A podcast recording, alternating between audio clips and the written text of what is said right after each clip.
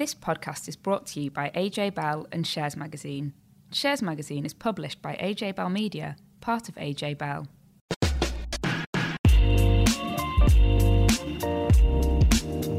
Hello and welcome to this week's Money and Markets podcast. I'm Danny Hewson, and joining me to discuss, and the word is still volatility when it comes to markets, Tom Sieber from Shares Magazine.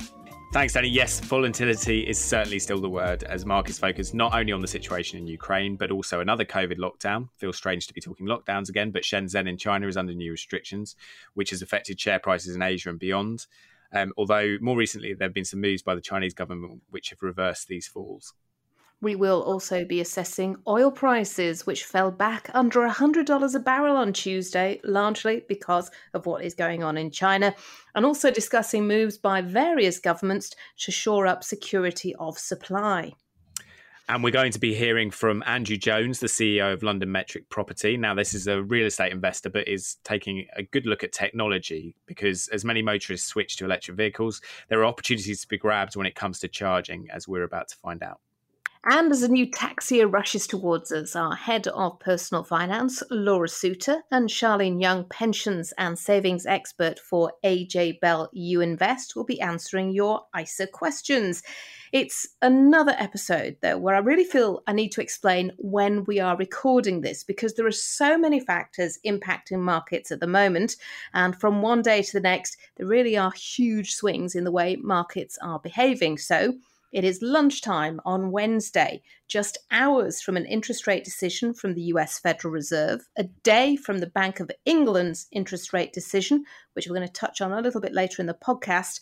But the big news that's really swaying markets today, Tom, is out of China. What's going on? So yes, there's multiple things going on with regards to China. The key one, and, and it's almost in the background, I guess, in a way, is is its relationship with Russia. So there've been some reports that China might be more willing, or is becoming more willing, to provide economic and even more controversially military support to Russia in Ukraine. Um, but with this background noise, um, we've also seen the lockdown in Shenzhen that we've already mentioned, as well as some mounting bad debts in the property sector and some existing regulatory pressures um, on Chinese companies, which have been cranked up. And also, there's some concern about the fate of some companies' listings outside of China. Now, after seeing some pretty severe falls in share prices, particularly for the big technology stocks, um, think the likes of Tencent and Alibaba. Beijing has stepped in with a pledge of support for the market. Clearly, there was a need for some kind of action, and what they've done seems to have done the trick for just now. We've seen a bounce back um, today. However, there is still this key uncertainty over what exactly will happen between China and Russia. If China does make its support for the Russian regime's actions more concrete or explicit, then you might expect a reaction in the West and therefore further volatility in Chinese shares. And then, obviously, not to mention the continuing spread of COVID and any further restrictions that might come from that. And that's a further reminder that for China, the pandemic is not over, even if, and particularly in the West, it's been pushed out of investors' minds by recent events. Yeah, you're right. It does feel really odd to be talking about lockdowns in the week where, here in the UK, the last of the COVID travel restrictions comes to an end at the end of the week. And so much of our attention has been focused on what is going on in Ukraine because we've had more sanctions, more companies severing ties with Russia, more peace talks, which the Ukraine president has described as hard, but finally realistic. So, you know, that is still having a big impact definitely. Um, I mean, aside from the the sort of Chinese aspect of it, the the awful conflict in Ukraine continues to impact the markets. Um, as you said, we've seen um, more companies cut ties with with Russia. We've seen Imperial um, Brands and British American Tobacco, notably, um, do that. Um, and there is as you alluded to, some hope building that there might be a peace agreement that could be reached between the Russian invaders and Ukraine. It, it was quite notable to see the Ukrainian president, Volodymyr Zelensky, um, publicly saying that the country has to accept it, it will not join NATO for the time being. And that's seen as being a key sensitivity for Russia. Um, I think it's worth pointing out, though, that even if the markets would likely see sort of significant relief if there were any serious moves towards a ceasefire, Um, and, and, I'm sure there would be relief beyond the markets, you know, if that were to happen too. The fallout from the conflict is unlikely to be a, a sort of short term thing. You're not going to see a return to the status quo pre Russia's invasion. And the impact on inflation is still to fully feed through into um, the global economy. And you know, one thing we are seeing, uh, you know, as we touched on earlier, is continued volatility in the commodity markets, with the oil price some way back from the highs it reached recently. Yeah, I mean, I, I was amazed watching the oil price yesterday because that is something that I've taken to do. Just you know, watching it go up and go down, and uh, it, yes, volatile is a, a word that we could use here too. But yesterday, Tuesday, it fell below $100 a barrel. That's for Brent crude at one point. Has topped above that again today, but but only slightly. Although we haven't, of course, see the same happening at the petrol pumps. And I, have had to fill up my car with diesel recently, and fuel jumped by two pence. This is diesel uh, from um, Monday to Tuesday to a record £1.76 a litre, up from almost £1.74. Petrol prices have also increased to record highs. Yeah, I don't know about you. I, I, feel like I remember when it went over a pound, and that, that felt like quite a big milestone. So, yeah, having discussions on social media with people who are saying, look, you know, as soon as those um, oil prices rise, we see immediate action at the pump. And, and a lot of suppliers are saying, well, look, we have to buy in advance. So what you're seeing are prices as they were, not prices as they are today. But it does seem that price hikes happen incredibly quickly. And those falls take an awful lot longer to filter through. Indeed and security supply has been a huge focus of late with all sorts of discussions underway globally. Yeah, this is interesting, particularly as, of course, we've just been talking about China and the volatility of the price has made a lot of countries think about security of supply, about where they buy their oil and gas in the future.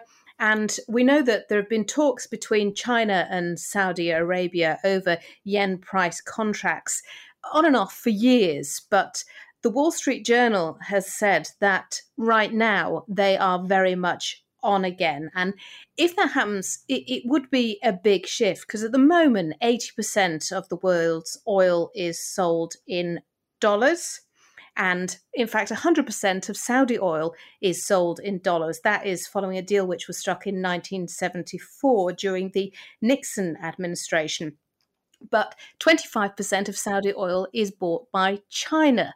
And we know that China uh, has, has been trying to, um, you know, really increase the amount of oil which is sold in yuan. It introduced yuan price contracts back in 2018, but they haven't really made much of a dent so far. And there are a lot of people saying that maybe what is going on at the moment could fundamentally change the oil market. We know at the moment that British uh, Prime Minister Boris Johnson is in Saudi Arabia having talks about, you know, trying to get more Saudi oil into the UK, obviously to try and bring the price down. We also know, and this is quite interesting as well, that India has been in discussion to buy more Russian oil because, of course, although the US have, have banned um, the buying oil and gas, Europe hasn't gone quite that far in terms of sanctions. So that could be an avenue for Russia, obviously, to sell more oil, though a tiny amount compared to the amount of oil that they were selling to the rest of the world.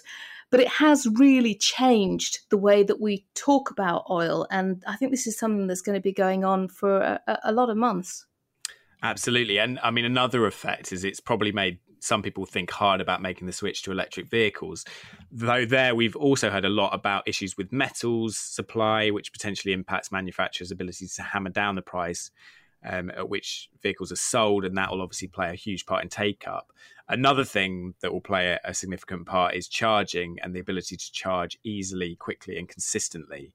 Yeah, uh, the boss of Podpoint, which is a huge EV charging player, recently said that he thought the petrol station as we know it would become a thing of the past and that charging points would need to be integrated into our way of life. So, where we shop, where we get our haircut, use the gym, that sort of thing certainly the time it takes to charge a car does mean that people are stuck for a chunk of time, and that creates opportunities, according to Andrew Jones, the CEO of London Metric Property, who I caught up with a couple of weeks ago. How much are you thinking about the shift to electric vehicles? How big a part does it play in your thinking about your properties? Um, I mean, it, it's let, us start with the fact that I think that there's lots of lots of technological innovations that continue to disrupt our lives and have done for a number of years. Um, and I think the move and the migration to electric vehicles, you know, is one of those technological advancements that will increasingly impact, you know, where we need want to put and allocate capital into the future. So, you know, as of today, we have a roadside strategy, um, which is fundamentally revolves around real estate assets that will be able to accommodate a growing penetration of electric vehicles, you know, among an adoption of electric vehicles by the UK public. So certainly in the roadside business, it's a very big part. Uh, on our out of town retail portfolio, it, it, it, you know, takes up a, a lot of thinking. Um, and even on our new developments of warehouses, increasingly we are seeing a number of our potential customers wanting the capacity and the capability to have space dedicated to, to, to uh, electric vehicles. Um, you know, we've recently completed a, you know, the state of the art urban fulfillment center for, for Amazon, where we built a car park deck where the top deck is completely 100% devoted to electric vehicles if that's what they how, how they choose to operate it. So increasingly, it's you know it, it's a big part of our decision of where we allocate capital. Um, but but it's bigger than that in some ways, Danny. It, it's about really you know looking at the trends that are taking place in the wider world and then allocating capital to take best advantage of those. Let's talk about the, the retail offer, um, first of all, uh, in isolation, uh, because uh, I saw that um, the boss of Pod Point at the weekend was talking about the fact that in the future, petrol stations wouldn't exist, he thought, as, as we know it, and that places like retail parks, supermarkets, will become the places of choice for people to charge up their cars, places where they can do things at the same time. And you've just signed a deal with MFG to to do just that, to provide just that kind of offer. Yeah, I, I think that, that that's quite a big statement. You know, I live in you know southwest London. There are no retail parks, so you know, charging electric vehicles um, actually is taking place within what we call not we don't call them petrol stations. We call them forecourts. Um, you know, I live literally within a five minute drive of my house, I have the choice of going into a, a brand new state of the art MFG facility that offers both, you know, EV charging, but also, you know, petrol and diesel, and maybe in time, you know, maybe hydrogen. I don't know yet. But whilst I'm there, um, you know, to pick up on the theme, you know, I can get a Costa coffee and I can do some grocery shopping in the Budgens. Alternatively, I can go to the Shell facility where they've converted a, uh, a former petrol diesel station into an EV charging facility. And instead of the old, what I used to call the, the old kiosk, which was confectionery, tobacconist, and news agents, it's now a little Waitrose with a Costa coffee by the side of it. Um, so I don't think petrol stations, you know, in, in the traditional sense will disappear. I think they will be repurposed to add, you know, additional facilities whilst we wait, whether or not it's we wait, you know, 20 minutes, whether or not we wait, um, you know, 10 minutes, whether or not we wait six minutes uh, to, to recharge our cars, it will, there will be other options available to us. Because we're kind of captive consumers if we're having to wait that amount of time. It's not like the couple of minutes it takes to fill up your car at the moment. It could be 20, 30 minutes, 20, 30 minutes in which people can spend money yeah, you're, you're, it's what we would call the halo spend. You know, you are a captive customer, and you know, and I think you know, I think a number of the the operators, whether or not it's MFG, whether or not it's BP, whether or not it's it's Shell, whether or not it's EG, I, I think that they are you know they're conscious of this opportunity, which is why the quality of services that you get from forecourts is rising, you know, almost on a on a daily basis. You know, as indeed it is in service stations. You know, the quality of facilities that we now get on a you know in a new motorway service station is a is a very very long way from from my own recollection of service stations, motorway service stations when I was a child. You know, being driven up and down the M4. You look back now with horror and think, well, why wasn't it always like this? But hindsight's a wonderful thing, and and you were involved quite early on in terms of bringing petrol stations to supermarkets. Yeah, I mean, look, because again, that that's it's all about the facilities. You know, you come out of your, you know, if you take my own example, you know, I, you know, I've got issues about the, the delivery of uh, and availability of the vehicles at the moment and the charging facilities, but I'm going to have a choice. I'm going to be able to go right to West Hill to the MFG facility to get a Costa and a grocery shop at Budgens, or I can turn left out of my house and go to Fulham and, and, and, and you know charge my vehicle and pick up a you know the grocery shopping at Little Waitrose and, and, and get you know and get a coffee as well. I mean it's, it's great and but but also I think there'll be other facilities you know particularly where land is not so constrained as it might be in Southwest London, uh, and hence the comment about the retail parks. You know our, our, transaction with MFG is all actually about retail parks rather than rather than repurposing forecourts. You know and and that will be whilst it's charging let whether or not we go into not so much, you know, whether or not we go, we go into a giraffe, whether or not we go into a Leon, or whether or not we want to go into a to a KFC or, or McDonald's or Starbucks or Costa. It, it's it's you know we're, we're, we're the, the current generation are going to you know they're, they're, they're pretty time poor. You know the, the, the, days when they wanted to spend an hour and a half running around a supermarket on a Saturday morning is is, is I, you know I don't think that's going to be repeated with the next generation.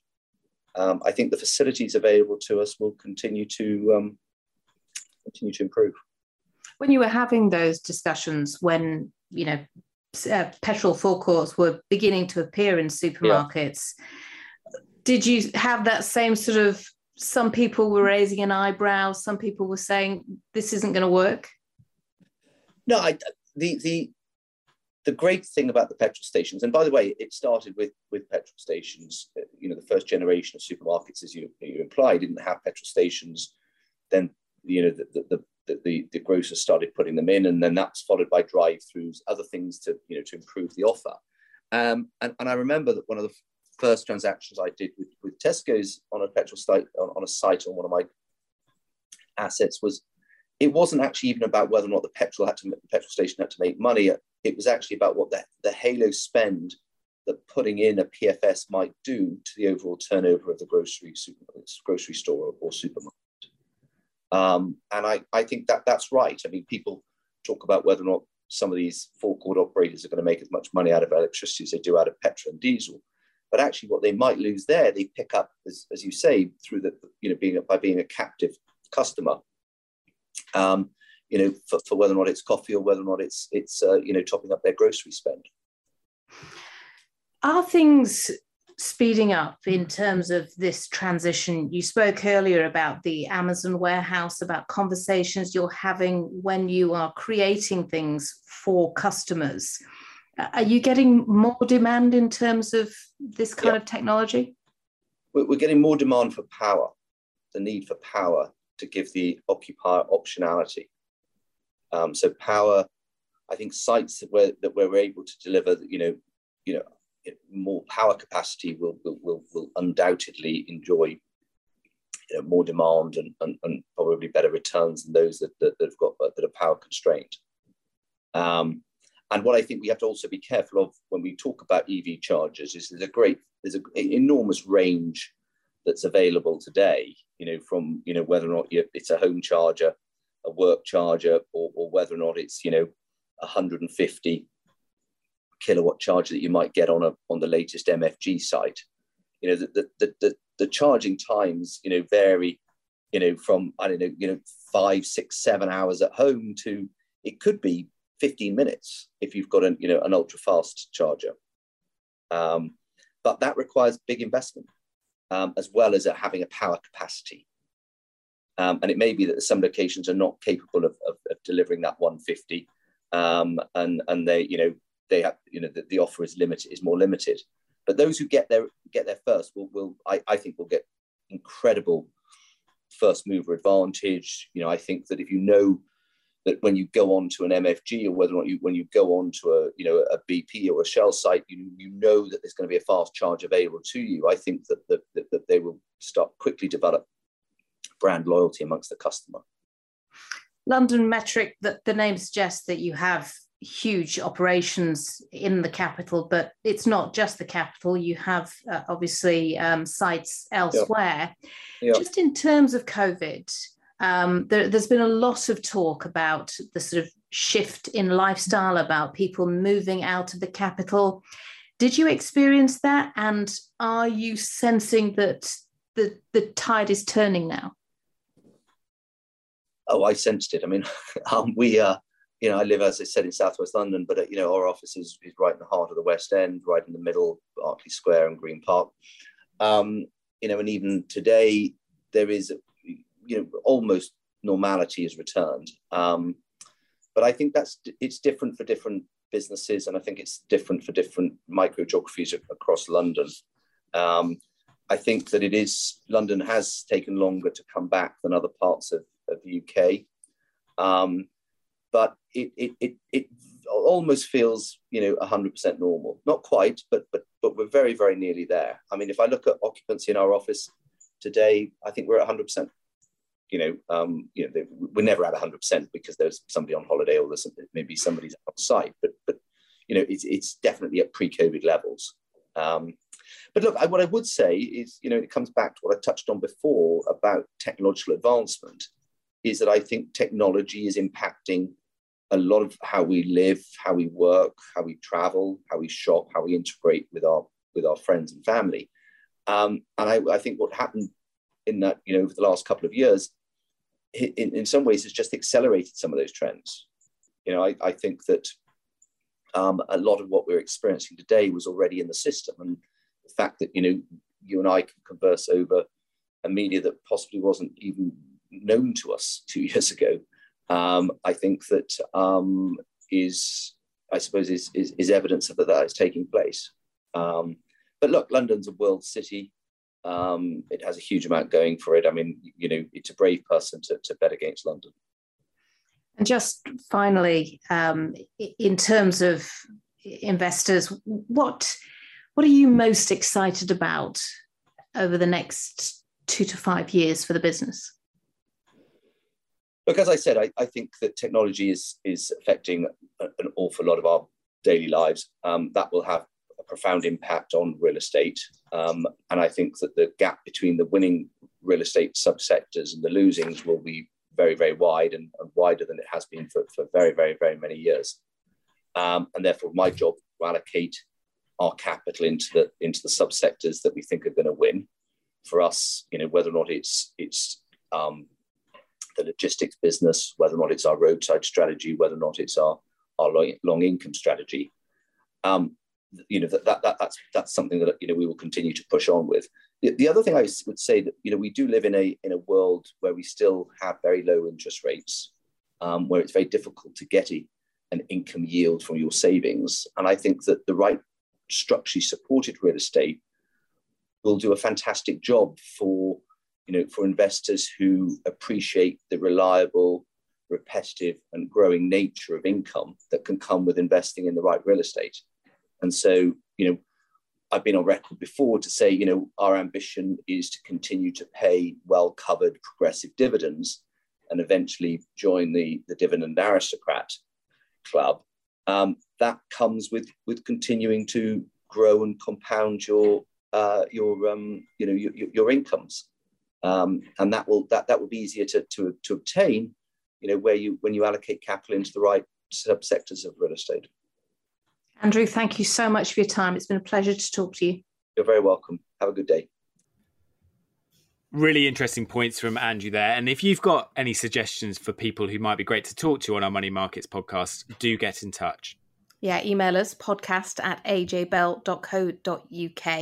Now, as I said earlier, we're recording this Wednesday lunchtime, which is why we're not going to talk in great detail about interest rates because those decisions will have been made by the time you listen to this pod. Though markets they're not really expecting any surprises, so the only real volatility might come from any discussions around future plans. Obviously, inflation has been ramped up by what is happening in Ukraine. And that's not just putting pressure on central banks. Number 11 being barraged by calls to act on what is being called the cost of living crisis. I mean, I, I don't think I've, I've seen a paper yet over the last week that hasn't had somebody calling for the Chancellor to do something, Tom. Absolutely, yeah. And I mean, I don't know, he may be sort of short of many levers to pull. But I think you're right. Even if it's a gesture towards something politically, it feels like there'll be significant pressure to do that. And, and obviously, you know, whether or not he might do more um, in the autumn, you know, remains to be seen. But I think I think you're right that there is certainly pressure being ramped up on on Rishi Sunak to to take some kind of action. Well, Dan and I are going to have a spring statement special podcast next week. Uh, and that statement handily comes in hours after the latest UK inflation figures are out. The date is interesting because for the last year or so, inflation figures have come the day after jobs figures. And I know certainly um, I was having a look through the Office for National Statistics website, wondering where the inflation figures were. And, and uh, I, I, did hear a couple of uh, other broadcasters talking about this as well. We've also had an update on the inflation basket. So things like men's suits are out, dog collars and antibacterial wipes are in. Now, you know it's a lighter story in some ways but the basket is important because it's used to measure price rises and generate that all important inflation figure we've just been talking about.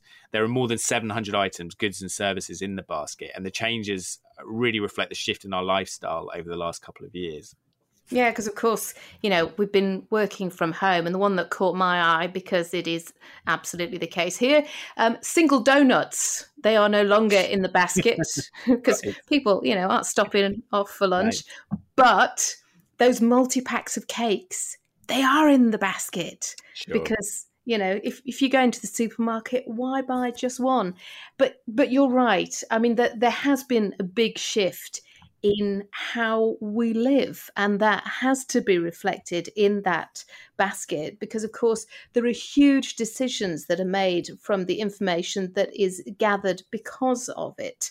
Um, you know just think about the shift to hybrid working just think about you know the way that we travel to work and and all that sort of stuff it it's been really fascinating to see the difference and also clearly how much we love our pets yeah, definitely. Definitely. Now, before we chat with Laura for our ISA special, there is a story that has caught your eye, Tom. That's right. And it's a bit of a strange one to say the least. So, US cinema chain AMC Entertainment, which kind of had its moment in the sun as a so called meme stock um, last year, as it was targeted by, I don't know if people remember this, most people probably will, the Wall Street Bets group of investors on the social media platform Reddit um, has announced plans to invest in a gold mining operation.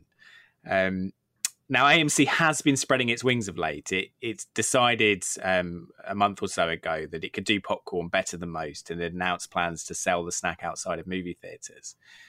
However, at least there's a little bit of a tangential connection there. This feels like much more of a leap. And in what to me felt like a fairly comic piece of understatement. Its CEO Adam Aron admitted the $27.9 million investment in Hycroft Mining was not, in quotation marks, an obvious investment. Um, the deal was reportedly brokered by a major Hycroft shareholder, Mudrick Capital, and the founder of um, that institution, Jason Mudrick, approached Aron about how um, Hycroft could go about raising additional funds. Um, apropos of nothing, Mudrick took part in the debt restructuring that re- refinanced AMC in 2020. Right, Laura Suter is here. Hi, Laura. Hi there. And it is the time of year when we do literally chain you to your desk. Have you actually left your desk yet this week? Well, I flitted between my desk at home and my desk at the office, so that gives me some variety. But no, it is a crazy time of year. It is one of the most bonkers moments of the year, the tax year end. It is rapidly approaching. So, right now, we're bringing you our own ISA special. We asked all of you for your questions about ISAs and tax year end, and we got our experts to answer them for you. In the hot seat is Laura Suter, obviously, AJ Bell's head of personal finance, and Charlene Young, pensions and savings expert for AJ Bell You Invest. Laura, let's start with a simple one. When is the new tax year for an ISA?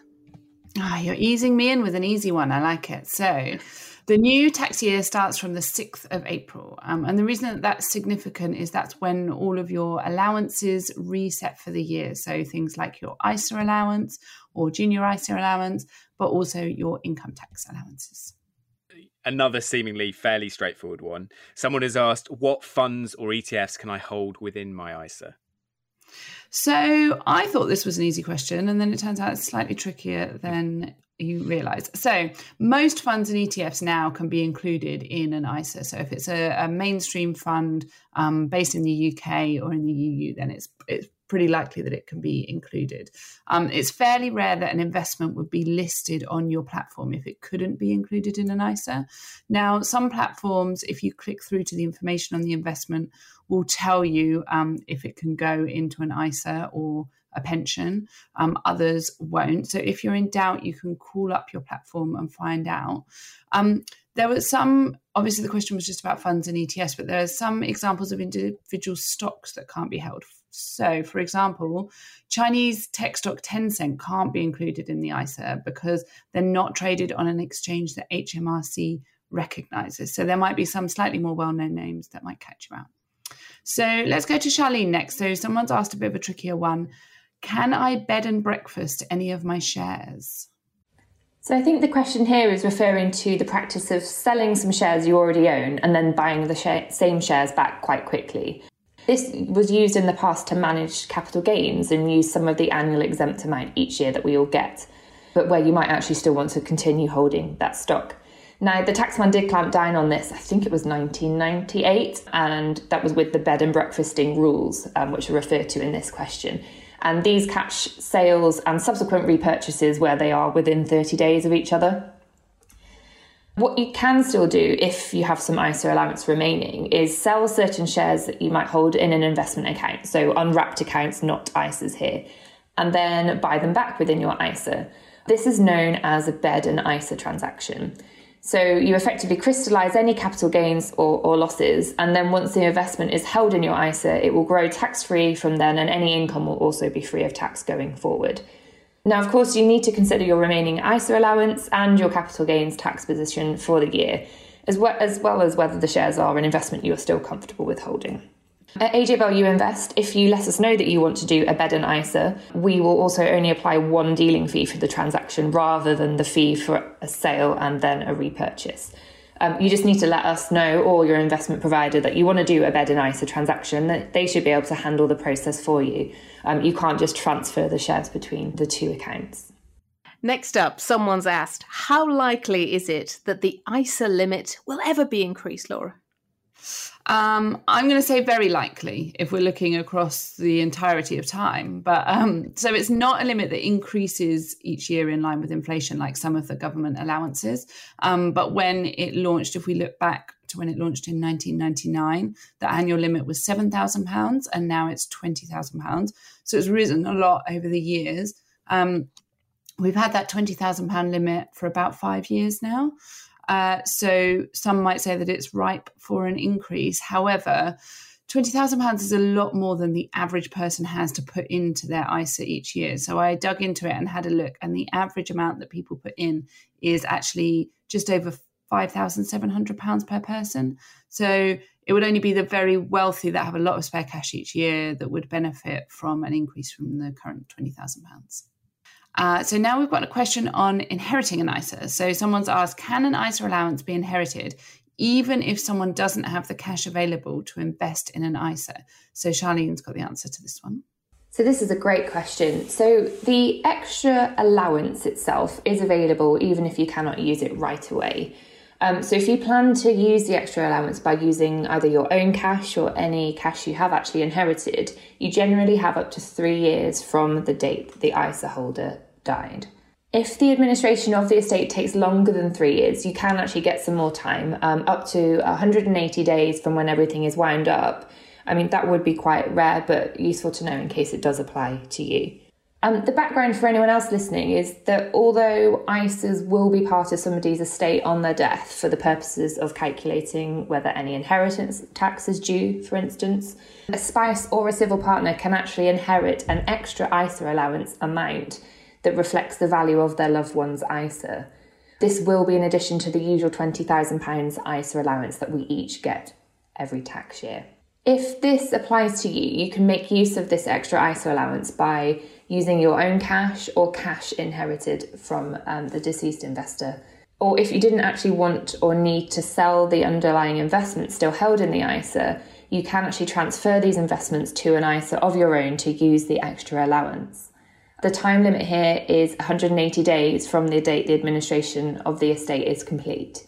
So, to use the investment option, the new ISA and the former ISA do also actually have to be with the same company. In terms of the value of what the additional ISA allowance will be, um, since December 2018, the value will be the higher of, of two amounts briefly. So, the ISA value at the date of death or the value of the ISA account on the date the administration of the estate is effectively complete. So, um, it's whichever is the highest of those two values. Yes, and someone has a question about using their ISA for a house deposit. Laura, can you answer this one? I have money in cash, so I'm quoting the person now, that I plan to use for my house deposit, but the purchase might fall through. Should I put the money in bond ETFs before the ISA deadline and then withdraw the money if the purchase does go through?